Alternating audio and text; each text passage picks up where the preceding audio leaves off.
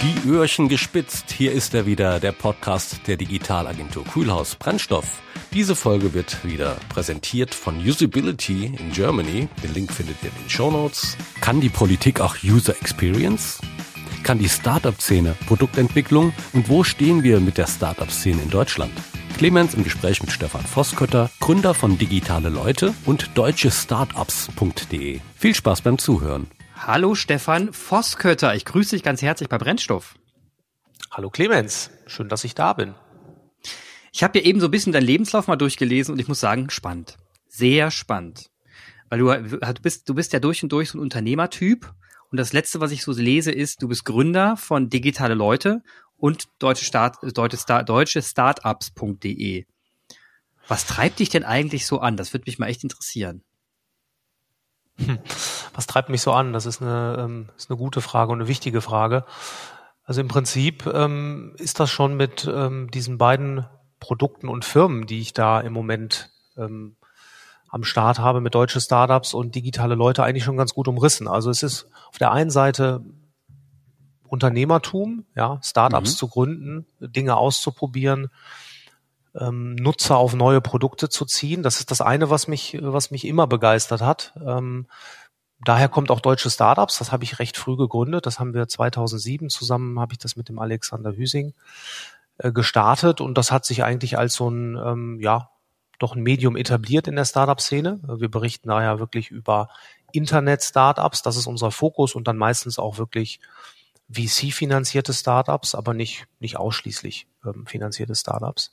Das ist so der eine Punkt. Und der andere Punkt, das ist digitale Leute. Und das ähm, begeistert mich auch sehr. Ich bin eigentlich immer ein Product-Owner gewesen. Ähm, ich habe meine mhm. Produkte dann in den Startups, die ich früher gegründet habe, eigentlich immer als Product-Owner oder Head of Product auch verantwortet. Und was mich immer fasziniert hat, ist wirklich ähm, ja diese harte Arbeit, die es braucht, um wirklich die Interfaces und die Produkte so hinzubekommen, dass Nutzer sie wirklich nachher nutzen und auch gerne nutzen. Ja, also das sind eigentlich schon diese beiden Dinge, die das sehr gut beschreibt, was mich begeistert. Ja, du hast halt gerade auch gesagt, äh, du hast Produkt und Firma so ein bisschen in, in einen Topf geschmissen. Ist das für dich eigentlich mehr, als wenn du so in Firma denkst, denkst du auch gleichzeitig an Produkt? Bist du, bist du, bist du dann so, also ist das so dein Fokus, Produkt?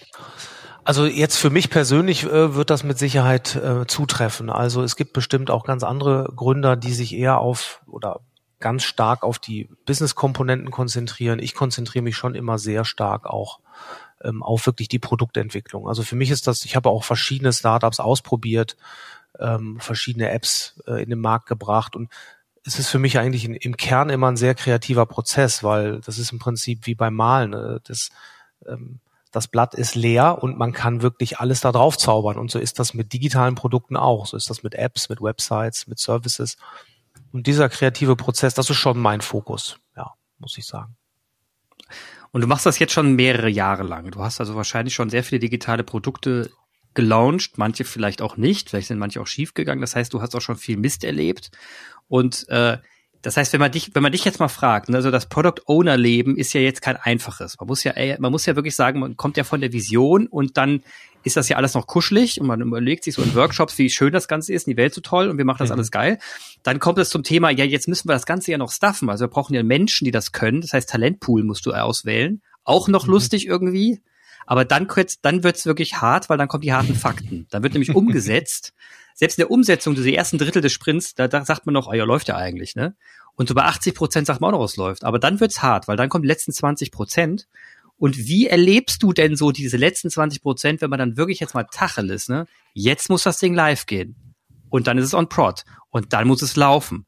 Wie, wie, wie ist da deine Erfahrung? Welche, welche misslichen Situationen hast du da erlebt und wie hast du es geschafft, da rauszukommen und so ein Product Owner zu werden, wie du heute bist, also erfolgreich digitale Produkte dann auch live zu bekommen?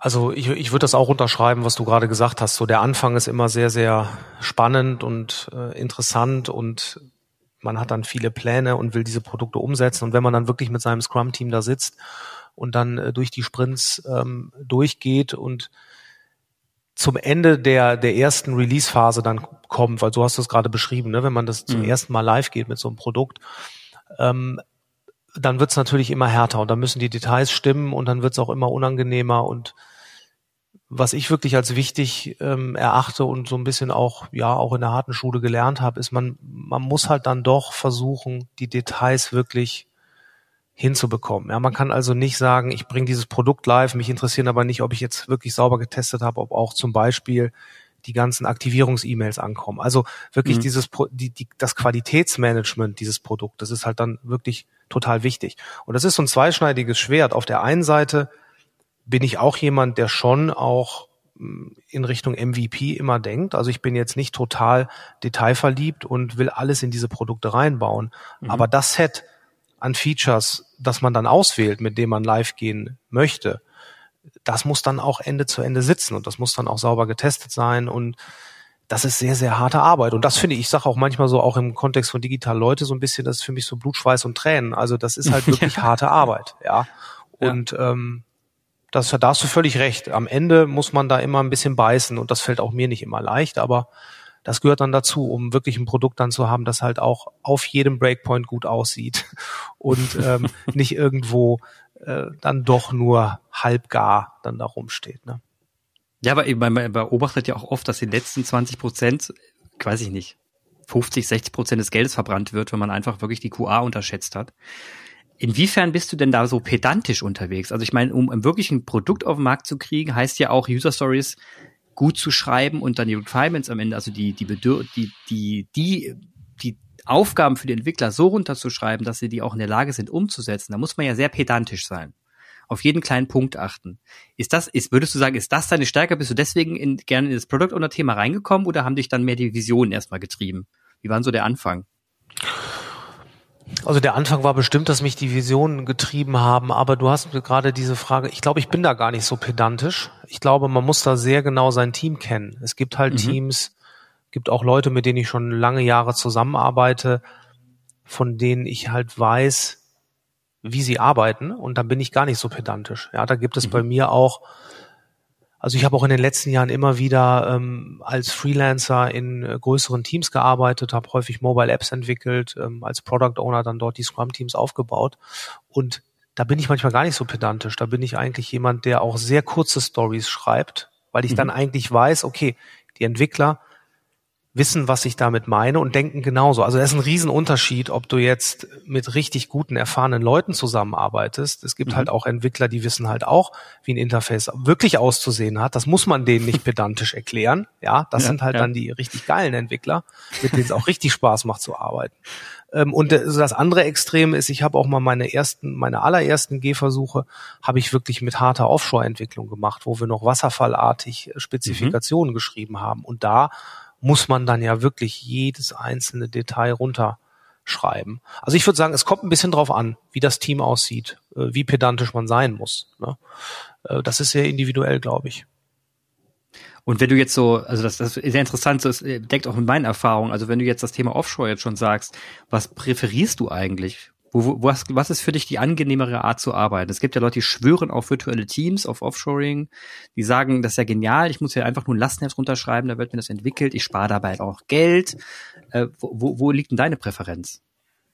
Also ein Lastenheft zu schreiben und Offshore zu entwickeln, das habe ich einmal vor 20 Jahren, nicht vor 20 Jahren, 2006 mein erstes Startup gemacht und nie wieder. Also ähm, das würde ich persönlich ähm, niemandem empfehlen da geht halt einfach viel zu viel schief. Also wenn du von virtuellen Teams sprichst, ist ja nochmal wieder was anderes, ob man es jetzt auch remote äh, mit den Leuten zusammenarbeiten möchte oder nicht. Ähm, das ist vielleicht nochmal ein anderes Thema, können wir auch gerne nochmal gleich ansprechen. Aber da nochmal ganz klar, also Lastenhefte schreiben, Offshoring, Softwareentwicklung, boah, ähm, viel Spaß. Ja, also das würde ich nicht mehr machen wollen. Das heißt, du arbeitest eigentlich jetzt hier mit, mit, mit deinen interdisziplinären Teams sehr eng zusammen wie ich das raushöre, und entwickelst äh, fleißig digitale Produkte. Jetzt muss ich ja mal fragen, was für Produkte entwickelst du da eigentlich? Also was ich, ähm, ich sag mal, rund um deutsche Startups und rund um digitale Leute sind das jetzt ähm, reine Publishing-Produkte, die im Netz stehen. Ne? Das ist im mhm. Prinzip auf WordPress-Basis sind das ähm, äh, Blogs, Magazine, wie immer man das äh, nennen möchte. Ähm, wenn ich als Freelancer arbeite, ähm, baue ich E-Commerce-Apps für größere Retailer, ähm, mhm. die dann wirklich Shopping, native Shopping-Apps haben wollen. Ähm, und genau, baue da häufiger auch das Team auf. Ähm, also haben wir jetzt schon häufiger gemacht, dass wir wirklich in die, in die Firma reingegangen sind, ein Team aufgebaut haben und dann auch neue Leute angestellt haben, fest in dieser Firma und dann irgendwann ähm, die Firma dann verlassen haben. Ähm, das sind dann E-Commerce-Apps. Ich habe früher auch ja schon ähm, mal ein Musik-Startup gemacht, Music Player hieß das. Da haben wir ähm, recht aufwendig, das war ein, Aggregat, ein Aggregator. Du konntest dort Links zu freier Webmusik, also YouTube-Videos, Soundcloud-Widgets, konntest du in Form mhm. von einem Blog organisieren. Das gab mal so eine Phase, da gab es auch zwei, drei Startups in dem Bereich. Das war so 2012 oder so und da haben wir auch Mobile Apps für gebaut. Also ist ein relativ großes ähm, Spektrum an Dingen, die ich schon gemacht habe. Ja, wir haben auch schon mal, ich habe auch schon mal eine Dating-Plattform gebaut, ähm, mhm. ein Social Aber Network nicht Parship auch. oder sowas? Nee, das war nicht, nee, ist nicht Parship. Nee, das ist, ähm, ähm, das war ein, eine Firma, die ich übernommen habe nach meinem ersten Startup. Das war, denke 2008. Das war Platinnetz. Ähm, das gibt es heute noch. Das ist eine Best Ager Community, ähm, mhm. die aber sehr stark ähm, als Dating-Plattform genutzt wird. Und da haben wir so Dating-Features da reingebaut. Solche Sachen. Witzig, aber das heißt, also dein Steckenpferd ist eigentlich E-Commerce, kann man schon so sagen, ne? Das würde ich jetzt so nicht sagen, dass das mein Steckenpferd ist. Ähm, ich kenne mich da ganz gut aus, gerade in diesem Mobile App Kontext, also Mobile Apps für Online Shops zu bauen. Da bin ich jetzt sehr erfahren in diesem speziellen Thema. Mhm. Aber mein Steckenpferd weiß ich nicht. Ich würde jetzt nicht sagen, ist unbedingt E-Commerce, sondern da, da bin ich schon breiter aufgestellt. Also Okay, ich finde eigentlich, du bringst aber Ahnung mit. Branchenwissen. Das denke ich schon. Ja, ich bin ja auch schon ein bisschen älter. Ich bin 45 und mache das ja auch schon, schon eine ganze Zeit. Und ähm, dann habe ich jetzt dass ich da ein bisschen Wissen mitbringe.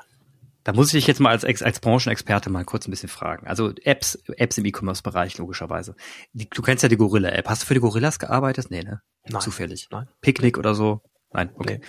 Ähm, diese, also es gibt also eine, eine App im E-Commerce-Bereich, ich weiß ja nicht, äh, für welche du gearbeitet hast, aber die versprechen ja auch ein gewisses, dem Nutzer haben die ja immer ein Versprechen gegenüber. Du gehst auf die App, du bestellst unkompliziert und schnell, bekommst sehr unkompliziert und schnell äh, deinen Waren geliefert, letzten Endes. Mhm. Wie ist denn deine Erfahrung, dieses, ich, ich habe die App in der Hand, ich bestelle ganz schnell und die Waren kommen einfach nicht an, weil der hinten, der Prozess hinten dran nicht so funktioniert. Hast du das erlebt? Dass man quasi das Versprechen vorne raus hinten gar nicht lösen, gar nicht ähm, einlösen konnte? Also das habe ich jetzt in den meinen Projekten so noch nicht erlebt, weil das eigentlich sehr gut aufgestellte ähm, E-Commerce-Firmen sind, die ähm, diesen Prozess eigentlich sehr gut unter Kontrolle haben. Und dann kannst du das natürlich in der App dann auch versprechen, ne? wenn du jetzt sagst, mhm. ähm, du bestellst jetzt das T-Shirt und dann kommt das auch. Aber ähm, was du natürlich jetzt mit Gorillas ähm, oder Picknick ansprichst, das sind ja Apps, die jetzt auch ganz neu am Start sind. Und gerade bei Gorillas steht natürlich im Vordergrund, dass du es dann wirklich in einer Viertelstunde bekommst. Oder ich weiß jetzt nicht, bei welchen Zehn Minuten Zahlen die im ja, Moment sind jetzt. Ja. Äh, und das muss dann natürlich passen. Ja, ähm, mhm. und wenn das nicht passt, dann äh, natürlich ganz schlecht. Ja. Da ist der USP ja irgendwie dahin. Absolut, absolut. Und da sind wir jetzt schon bei dem Thema User Experience, Nutzerzentriertheit und Versprechen. Und ich ähm, ich hab, sag mal, ich sag mal so, ich habe mir jetzt so ein bisschen, äh, jeder beobachtet ja so ein bisschen die Wahlen, man guckt sich ja in Deutschland um. Wir haben das Jahr 2021 und wir wissen genau, wie unsere Herausforderungen sind bis in den nächsten 10, 20 Jahren. Klimawandel nur als ein Beispiel, aber eben auch die ganzen sozialen Verwerfungen etc. Jetzt liest man sich die Wahlprogramme durch diverser Parteien. Hast du das Gefühl, dass die Deutschen in Deutschland auf Politikerebene das Thema Nutzerzentriertheit, User Experience überhaupt bekannt ist, wenn du dir das durchliest? Das ist eine, eine, eine sehr spannende Frage. Das äh, spiegelt auch viel wider von dem, was ich gerade viel mit Freunden und Arbeitskollegen diskutiere. Ähm, ich finde das schon, also das Thema User Experience in dem Bereich, so habe ich das jetzt noch nicht in, in Zusammenhang gebracht. Ähm, was ich halt krass finde, ist, wie unterschiedlich diese Marketingkampagnen laufen. Also wie unterschiedlich das Design der Plakate ist und auch mhm. das Messaging an der Stelle. Wenn du das auch als User Experience jetzt bezeichnen würdest, das finde ich ganz krass. Also ich will jetzt ja nicht hier in ähm, in Politik zu tief absteigen. Ich habe da eine sehr klare Meinung. Ich sag mal, mhm. wer auf LinkedIn meine Posts sieht oder so, der weiß auch, in welcher Ecke ich da stehe. Aber ich finde es schon faszinierend, wie gut manche Kampagnen sind und wie schlecht manche Kampagnen sind. Also das ist faszinierend. Ähm, und äh, das ist schon total krass. Ich glaube, wenn es um, um die Wahlprogramme geht, ähm, ich denke schon, dass sie versuchen, wirklich den Wählern die Dinge zu zeigen, also den Nutzern an, wenn, wenn du das so in Verbindung bringen willst, das zu adressieren. Ne? Es ist halt immer die Frage der Glaubwürdigkeit und ob man das halt wirklich glaubt, dass diese Dinge passieren. Und das ist schon gerade bei den etablierten Parteien sehr, sehr schwierig, weil man weiß ja, was in den letzten Jahren passiert ist. Und wenn dann dort mhm. Sachen versprochen werden, das finde ich schon sehr, sehr problematisch. Und da wird nicht dran gearbeitet, meiner Meinung nach, die Glaubwürdigkeit da hochzuhalten und wirklich konkret zu sagen, wie kann man die Dinge jetzt in die richtige Richtung bringen. Und da gibt's auch Parteien, die das wesentlich besser machen und glaub, meiner Meinung nach glaubwürdiger machen. Aber ich will jetzt hier keine ja, Wahlstatement abgeben. ähm, ich, aber du hast es gerade angesprochen. Also es, es ist so das Thema Glaubwürdigkeit. Das User Experience hat ja mehrere, ist ja auf dem Zeitstrahl hat das ja mehrere Fokus. Ne? Du bist ja einmal im kurzfristigen Segment unterwegs. Das heißt, du willst ein Wahlplakat so adressieren, dass es ankommst, machst Nutzerbefragung beziehungsweise Bürgerbefragung und findest heraus, das Statement sitzt bei der Zielgruppe. Das ist ja mal recht kurzfristig und auch sehr marketinglastig. Targeting in dem Falle. Wenn wir jetzt aber darüber sprechen, dass es äh, das User Experience ja was Nachhaltiges hat. Also wenn man über die Glaubwürdigkeit der Politik sprechen würde, in dem Fall, wäre das ja ähm, über Jahrzehnte, was sich da angestaut hat. Und äh, Dinge sind sehr gut gelaufen, sind Dinge schlecht gelaufen. Und letzten Endes ist es ja dann doch auch in der User Experience der, der, der Sinn der Nachhaltigkeit, also etwas zu erschaffen, was auch in fünf bis zehn Jahren noch weiterhin das Vertrauen schafft, um auch in zehn Jahren die Akzeptanz zu haben, ja ganz relevant. Das, das ist ja quasi etwas, was man von der Produktentwicklung übernehmen könnte in die Politik. Ja, das ist schön, ähm, schön gedacht, das könnte man übernehmen, aber das äh, ökonomische System der Politik spricht dem natürlich entgegen, weil wir die, man denkt halt immer in vier Jahreszyklen und ähm, das ist Politikern irgendwie in den seltensten Fällen gelungen, also wirklich diese langfristige Perspektive einzunehmen, weil am Ende des Tages kommt es erstmal darauf an, jetzt gewählt zu werden und dann ist man für vier Jahre im Amt ähm, und dann geht es weiter. Ich würde dir da total zustimmen. Das ist wirklich ähm, so sollte es sein. Aber viele wollen ja auch oder kritisieren ja auch dieses ökonomische System mhm. äh, in der Politik und ähm, das ist da schon sehr, sehr schwierig. Ja. Und du kriegst ja jetzt auch politisch ein bisschen was mit. Ich meine, du hast deutsche Startups.de gegründet und äh, weißt ja, sagen wir mal, jetzt nicht wenig über die deutsche Startup-Szene generell. Auch du als Gründer hast ja viel mitbekommen. Wie ist denn Deutschland so aufgestellt, was unsere Startup-Szene angeht? Sind wir besser geworden? Ist Berlin der Platz, Place to be oder gibt es noch mehr Plätze? Also in Deutschland ist mit Sicherheit ähm, Berlin der, äh, der beste Platz, ähm, wo man das machen kann. Man kann aber auch ähnlich gut in München, Hamburg oder in Köln was gründen und kommt an Kapital heran. Ne? Ich glaube, aber Berlin ist natürlich der Hotspot, das muss man schon sagen. Mhm. Ähm, ich würde aber jetzt nicht zwangsläufig nach Berlin gehen, um ein Startup zu gründen. Das kann man auch in einer anderen Metropole machen. Und mittlerweile gibt es ja auch wirklich Beispiele, dass Firmen äh, in ländlicheren Regionen oder einfach nicht in den, in den großen Städten absolute Superinvestoren bekommen haben. Ähm, das scheint also nicht mehr so das, das große Thema zu sein, dass man in einer Stadt sein muss. Äh, du hast gefragt, ob wir aufgeholt haben. Also ich glaube, wir haben massiv aufgeholt. Also das, was in mhm. den letzten 15 Jahren da passiert ist, ähm, geht schon absolut in die richtige Richtung. Also wir haben 2007 haben wir deutsche Startups gegründet. Damals gab es einen Blogger, der zum Thema Internet-Startups geblockt hat. Dann waren wir der zweite Blog, der da was zu geschrieben hat. Ähm, und da war die Szene natürlich ganz, ganz anders. Also damals habe ich auch mein, mein erstes Startup gegründet, ähm, neben deutsche Startups, und da haben wir Investoren für gesucht. Das war eine ganz andere Herangehensweise an das Thema Kapitalsuche, das, was man heute sieht, also es ist ja viel, viel mehr Geld verfügbar. Ja, der Zugang mhm. zu Investoren ist viel leichter geworden. Ähm, nichtsdestotrotz ist es immer noch schwer, wirklich so gut zu sein, dass man wirklich nachher ein, VC-Funding in einer Millionenhöhe bekommt. Das ist jetzt nicht leicht geworden, aber es gibt einfach mehr Player auf dem Markt. Man hat viel mehr Auswahl. Auch die internationalen Investoren investieren mittlerweile aktiv in Deutschland. Das gab es ja früher auch noch gar nicht, dass jetzt irgendwie die Top Silicon Valley Fonds ähm, in Deutschland investiert hätten. Und ich glaube, das ist äh, auf einem sehr, sehr guten Weg. Hast du das Gefühl, dass wir im Bereich der Digital, des Startups mit Digitalprodukten, ist da, ist das, geht das sehr stark in die Richtung? Also kann man Startups heute mit irgendeinem digitalen Produkt fast gleichsetzen oder ist das breiter gefächert? Hm. Ja, die Frage habe ich schon mal letztens irgendwann gestellt bekommen, wie wir denn Startups definieren. Also wir haben für uns irgendwann mal gesagt, bei deutschen Startups, wir wollen uns eigentlich auf die Internet-Startups konzentrieren. Und ein Internet-Startup hat dann eigentlich auch ein digitales Produkt. Das ist erstmal ähm, in erster Linie im Internet verfügbar. Es gibt dann natürlich auch Startups, die im Prinzip nur ihren Vertriebsweg komplett aufs Internet setzen, aber die haben dann ja auch ein digitales Produkt. Also so haben wir das für uns definiert. Aber natürlich mhm. gibt es auch, würde schon sagen, es gibt auch Firmen, die man Startups nennen kann, die jetzt aber nicht komplett internetbasiert sind. Ja.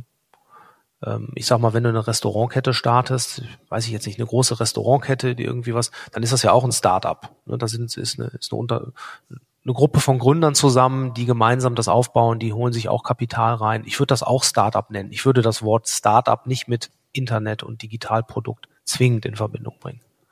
Nee, wäre auch ein bisschen kurz gedacht, nur ist mir gerade aufgefallen, auch bei der Restaurantkette wäre wahrscheinlich eine Webauftritt und eine App erforderlich in der heutigen Zeit. Auch das man, ist natürlich so. An der Stelle bist du nat genau, an der Stelle bist du natürlich das Webauftritt und äh, die Listings in den ganzen Verzeichnissen braucht natürlich jeder, klar.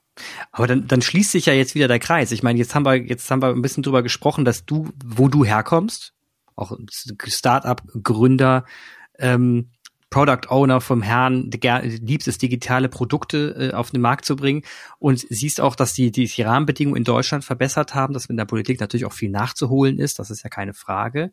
Und sich dann wiederum Firmen gründen in der heutigen Zeit, die besser die besser befördert, gefördert werden vom Staat und von ähm, Investoren besseren Zugang bekommen.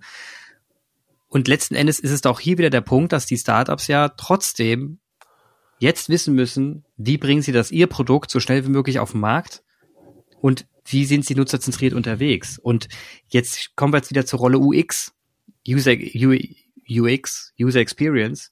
Ähm, inwiefern ist es denn so, dass die Startups heutzutage blind auf den Markt springen und einfach mal Gas geben und feststellen, ups, wir haben jetzt den Nutzer irgendwie noch nicht so richtig zentriert? Oder ist es eher umgekehrt so, dass die Startups mittlerweile schon recht genau wissen, bevor wenn sie gründen, was sie denn für, für Fähigkeiten, Kompetenzen an Bord brauchen und geben dann meistens schon direkt Vollgas?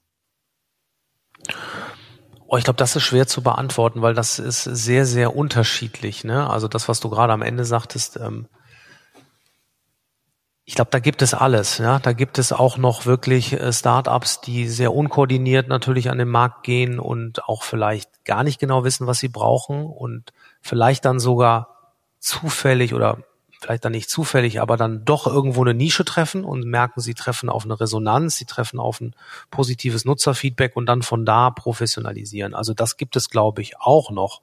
Ähm, es gibt natürlich auch eine ganze Reihe von, von Startups und Teams, die das wesentlich professioneller machen ähm, als noch vor einigen Jahren, ne? weil die Erfahrung dann einfach mittlerweile auch da ist, ähm, wie man sowas tut. Und da hilft natürlich dann auch, wenn man recht früh ähm, eine Menge Kapital bekommt, kann man natürlich da auch ganz anders aufschlagen. Ne? Dann kann man sich ähm, viel mehr Zeit nehmen, gute Teams aufzubauen und auch gute Produkte zu bauen. Also das ist etwas, das war, als ich mein erstes Startup gegründet habe, noch wirklich ganz anders. Also auf so einer Seed-Ebene recht viel Geld zu bekommen um ein gutes Developer-Team hinzustellen und erstmal mhm. ein, zwei Jahre an einem fundamentalen digitalen Service zu arbeiten. Das war aber 2006 wirklich ähm, sehr, sehr selten. Ja, da musstest du eigentlich schon etwas haben, sowas, StudiVZ war damals so ein Thema, was halt richtig Traction direkt hat. Schreckliches Produkt am Anfang, aber direkt Traction, ja. dann kriegst du viel Geld. Ja? ja, das war damals so. Heute gibt es ja Investoren, die in erfahrene Teams investieren, die können erstmal zwei Jahre äh, globales Remote-Team aufbauen und 20 äh, Engineers hiren und dann halt auch richtig dicke Services hinstellen. Und das ist ja auch, ist ja auch teilweise nötig, ja, um dann mit sehr anspruchsvollen Services an den Markt zu gehen. Das auf jeden Fall. Ist denn, hast du denn das Gefühl, ähm, dass die Startup-Szene noch, noch sehr beratungs, ähm, oder beziehungsweise dass die Startup-Szene starke Beratung, viel Beratung braucht?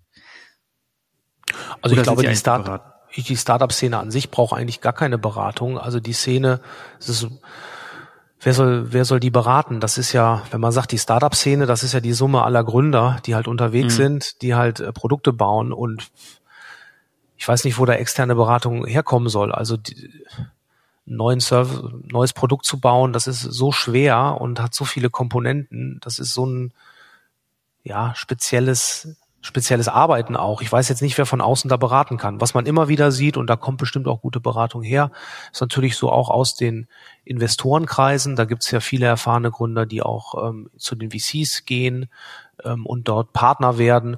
Und das sind dann natürlich Leute, die auch schon viele Erfahrungen gemacht haben und dann auch beraten können ne, wie man mhm. jetzt äh, Dinge startet. Von der Seite denke ich schon, dass es auch sehr gute Beratung gibt, aber sonst fällt mir da eigentlich nicht viel ein. Wenn du jetzt, wenn, wenn der jetzt ein Gründer mal zuhört hier bei, bei Brennstoff und sich gerade überlegt zu gründen, was würdest du ihm raten, im Vorfeld auf jeden Fall zu beachten und was er definitiv nicht tun sollte?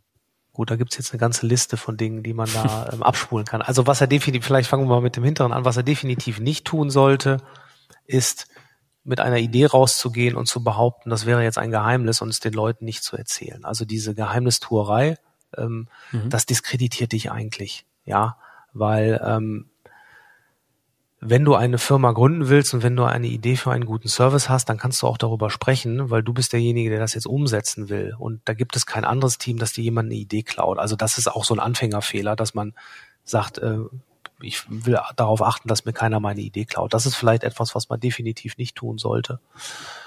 Was man auch nicht tun sollte, ist, denke ich, den Fehler habe ich auch schon zu Genüge gemacht, zu lange sich kein erstes Kundenfeedback einzuholen. Ja, also wirklich zu sagen, ähm, ich habe jetzt hier eine Idee, die wird auf jeden Fall super und ich stecke da jetzt erstmal die Hälfte meines Erspartens rein und baue da irgendwas ähm, und dann gucke ich mal, wie darauf reagiert wird. Also das Nutzerfeedback ist wirklich sehr, sehr wichtig, so früh wie möglich von echten potenziellen Kunden positives Feedback zu bekommen. Weil wenn man das bekommt, das bringt mhm. dich so weit nach vorne, das gibt dir Drive, du merkst, du bist da an was dran, du kannst davon lernen. Ähm, das ist total wichtig. Und was genau dazugehört, den Fehler, den eigentlich alle machen, gibt, glaube ich, niemanden, der den Fehler nicht macht, Feedback von Freunden, nahestehenden Bekannten einzuholen und dann zu denken, oh, die sagen ja, das ist eine gute Idee. Ja, das ist ja auch so ein Klassiker, ne? weil niemand will dir sagen, das ist bescheuert, was du dir da gerade überlegt hast, wenn er mit dir befreundet ist. Ja, aber wenn du es einem echten potenziellen Kunden zeigst, der nichts mit dir zu tun hat, ja, der wird dir eine ehrliche Antwort geben. Kauft er das oder kauft er es nicht? Meldet er sich mhm. an oder meldet er sich nicht an? Also das sehr, sehr schnell zu verifizieren, ob man da wirklich an einem Thema dran ist, bevor man da zu viel Geld und zu viel Zeit reinsteckt. Das ist, glaube ich, gerade ganz am Anfang mit das Wichtigste. Und da darf man auch keine Angst haben, dass wenn man feststellt, das ist dann doch keine gute Idee gewesen, dann Haken dran, einfach neue Idee, wenn man schon so tickt, ne? Ja, das ist ganz wichtig, aber das, das ist auch dann so typabhängig. Ähm, das fällt auch vielen total schwer, weil man, und das ist auch ein ganz, ganz, ganz schweres Feld, weil es gibt ja auch diese Stories von Ideen, an denen Gründer gehangen haben bis zum geht nicht mehr, wo sie Absagen bekommen haben bis zum geht nicht mehr. Und das sind ja alles reale Stories. Und dann ist es immer total schwer zu entscheiden, okay, wie penetrant muss ich, wie lange muss ich daran hängen und immer weitermachen, egal was man mir sagt. Und mhm. wo muss ich Stopp machen? Das ist ein ganz schwieriges Feld. Also das da, das ist, äh, ist total hart. Und das ist ja immer wieder faszinierend, wenn man von so unglaublich erfolgreichen Produkten hört, die so viele Absagen bei Investoren bekommen haben und denen so viele Leute gesagt haben, dass es eine blöde Idee ist. Und am Ende sind sie so groß wie Airbnb und, ne, und diese Stories kennen halt auch alle Gründer. Und da hängt dann, dann zu entscheiden, wann lasse ich los, wie lange mache ich weiter, das weiß ich auch nicht, wie das geht. Das ist total schwer. Das muss man irgendwie dann aus dem Bauch heraus entscheiden. Du hast ja auch digitale Leute gegründet. Wie viele Mitarbeiter seid ihr jetzt? Wir sind ein ganz kleines Team. Wir sind ähm, drei feste Mitarbeiter.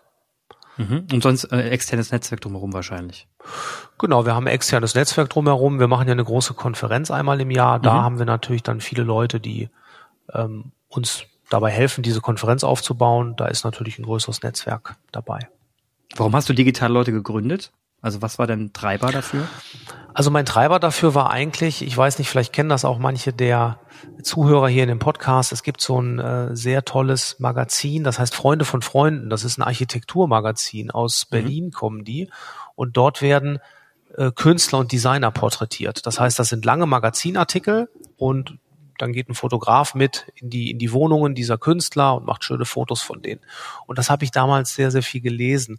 Und dann habe ich mir gedacht, das möchte ich eigentlich mal für digitale Produktentwickler machen. Und damit meinen wir bei digitale Leute immer nicht nur die, die Produktmanager, sondern wirklich UX, Product und Tech. Ne? Also wirklich mhm. die Leute, die digitale Produkte entwickeln, die wollen wir porträtieren. Und ähm, genau, das haben wir jetzt vor vier Jahren gestartet und das war dann erstmal nur so ein Impuls. Wir haben das auch von deutsche Startups heraus dann mal getestet, haben solche Interviews gemacht und die sind sehr gut angekommen. Ähm, und da haben wir dann weiter, da sind wir dann hängen geblieben und haben da weitergemacht. Und ihr habt ja auch einen wirklich sehr interessanten Podcast, habe ich auch höre ich auch gerne und mit vielen bunten Themen zum Thema digitale Produktentwicklung, digital eigentlich dieses diese also was ich bei euch raushöre ist so dieser Fokus auf das digitale, die Herausforderung und diese Leidenschaft dafür Produkte zu schaffen mittels digitaler Werkzeuge, um den Menschen wirklich was zu, Bedienliches zu helfen und auch irgendwo ein bisschen innovativ zu sein, was Neues heranzubringen, voranzubringen und die Menschheit irgendwie weiter auch voranzutreiben dadurch. Ne? Man hat ja irgendwie dann schon ein höheres Ziel und das hört man so ein bisschen raus. Ja, das, ne, das freut mich, dass das so rüberkommt. Ähm, so sehen wir das auch. Also wir wollen schon eine Plattform sein, auf der ähm, Leute, die digitale Produkte entwickeln, sich inspirieren lassen können. Ja, wie sie besser mhm. arbeiten können, wie sie, äh, wie sie Dinge auch anders machen können. Und das haben wir dann irgendwann, also wir haben angefangen mit diesen Interviews, ähm, haben dann auch einen Podcast dazu genommen und sind dann irgendwann in die ersten Events gegangen und haben dann in Köln eine Konferenz gestartet, zum ersten Mal 2018. Und da haben wir uns gesagt, okay, wir wollen jetzt mal wirklich die Produktentwickler aus den Staaten rüberbekommen nach Köln, dass die dort mal präsentieren, wie sie so Sachen machen. Und da hatten wir zum Beispiel am Anfang ähm, die eine Frau Head of UX von Google Analytics da und das war für uns faszinierend, so ein komplexes Produkt wie Google Analytics, das auch jeder kennt.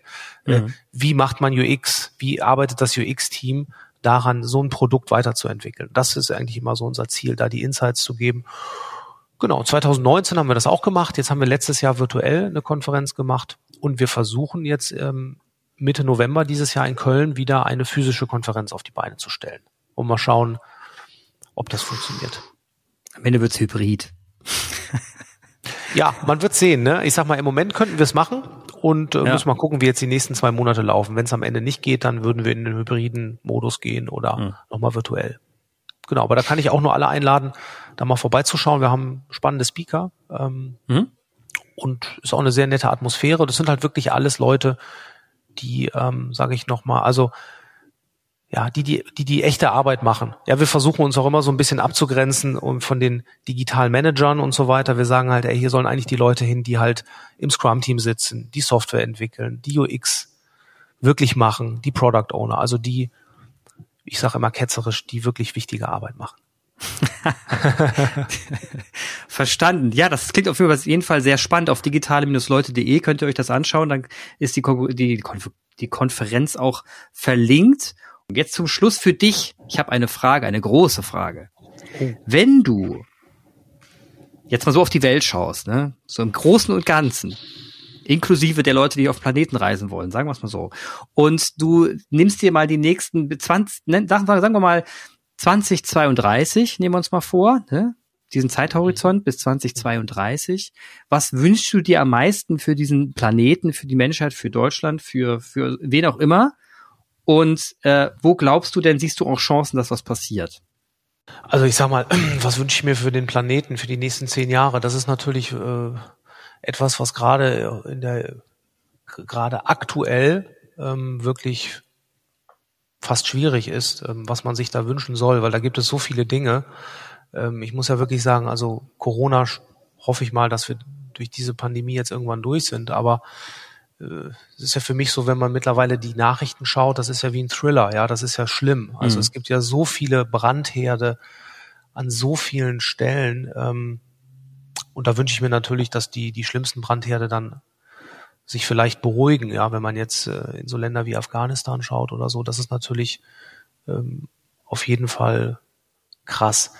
Global ist es natürlich das Thema, die, der Klimawandel, die Klimakatastrophe, da hoffe ich schon, dass da wirklich jetzt mal was passiert. Also das ist vielleicht auch so ein bisschen konkreter und näher an dem, was in Deutschland ist. Also ich hoffe auch gerade, dass mit dieser Wahl, die jetzt ansteht ähm, und den Dingen, die dann da hoffentlich folgen, auch wirklich Dinge passieren. Also es gibt so viele mhm. Sachen, wenn ich mir, also wenn ich jetzt nur bei uns nach Deutschland gucke und wenn man jetzt auf die Welt schaut, geht es uns ja so viel besser als so vielen anderen Menschen auf der Welt. Ähm, aber es gibt so viele Dinge, wo man wirklich anpacken kann und wo jetzt auch wirklich was passieren muss. Also wenn man sich einen öffentlichen Nahverkehr anguckt, wenn man dieses ganze Thema äh, auch rund um autonomes Fahren und was da alles passieren kann. Also dass man wirklich Dinge findet, die dieser Klimakatastrophe dann wirklich entgegenstehen. Ja, oder wenn man sich so Sachen anhört wie äh, ein, eine Solaranlage auf jedes Dach, ja.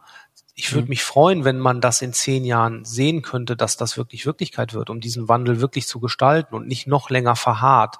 Weil ich mhm. denke, wenn irgendwer, dann haben wir in Deutschland die Möglichkeit, äh, da Dinge zu tun und den richtigen Anstoß zu geben. Das hoffe ich. Ne? Und ähm, ja, das.